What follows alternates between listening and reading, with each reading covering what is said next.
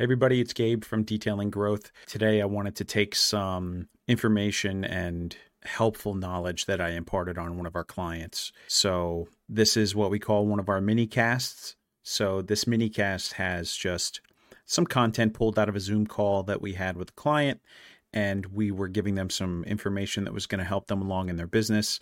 In this particular mini cast, this particular client, who is a really cool guy, is bringing on his wife to help with the business and help answer the phone.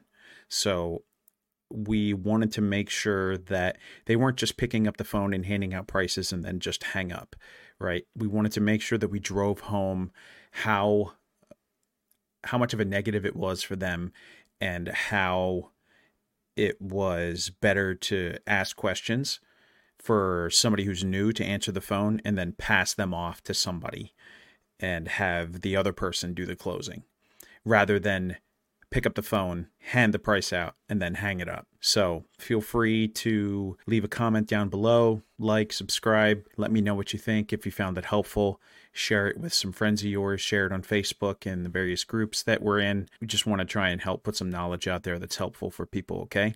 So thanks for watching. I appreciate you. Someone calls, like a lead calls in, I answer the phones.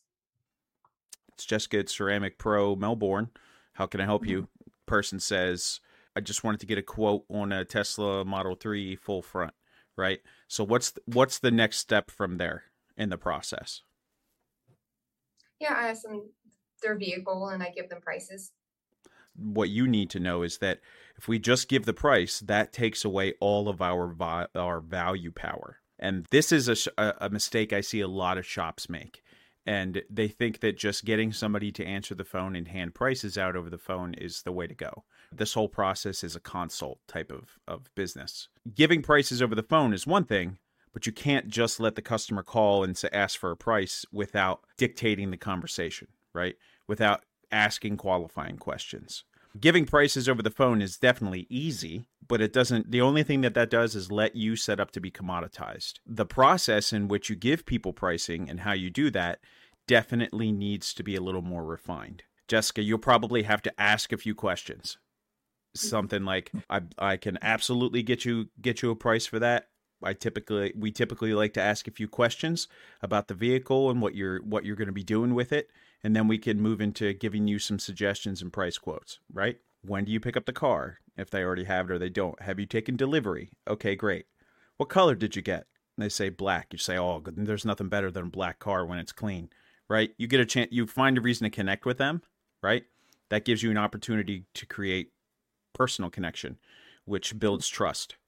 And it doesn't necessarily need to be super in-depth questions, but these are absolutely questions that you should be able to you could read questions off of the list, and you don't need to read them word for word, but you need to touch on each point. Is it a daily driver? Is it just an extra vehicle or a toy? What kind of mileage are you going to be putting on it every day? You know, are you going to be keeping it in a garage, right?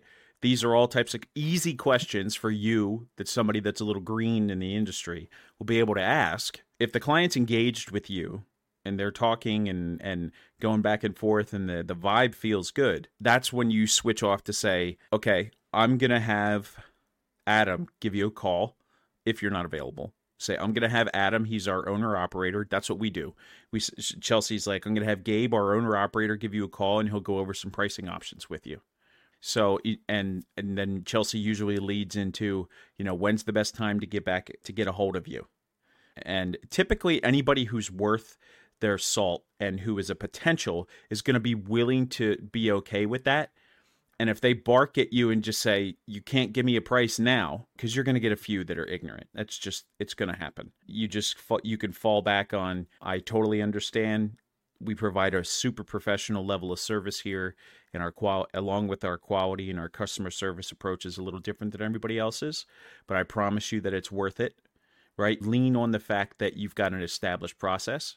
Now you have a chance to connect Adam with that person, and I mean, you can come through and then really gauge and sell them, right? So we want to stay away from quoting prices just over the phone without qualifying, because if we just quote the price and hang up, and they say, "Oh wow, okay, thanks," that we've done no value building. We've done no rapport building.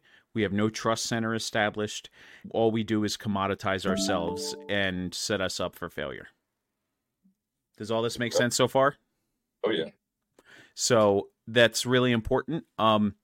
If need be, we can set up like a lead form inside of Grit Suite. So you can create a bookmark on your toolbar, like in Google Chrome or whatever computer you're using. And then you can type this information out and then hit submit, and then it adds it to the lead board. Right? So that might be something useful that we can do for you. So that way you've just kind of, you have a list of things that you can do and that you'll be able to use, and you don't need to worry about chasing paper. You can put it all on a computer, and then bam, then it's a lead on the board, and you know you got to do your job, Adam. Yep. How does this sound like a better plan than just answering the phone with the price and then hanging up?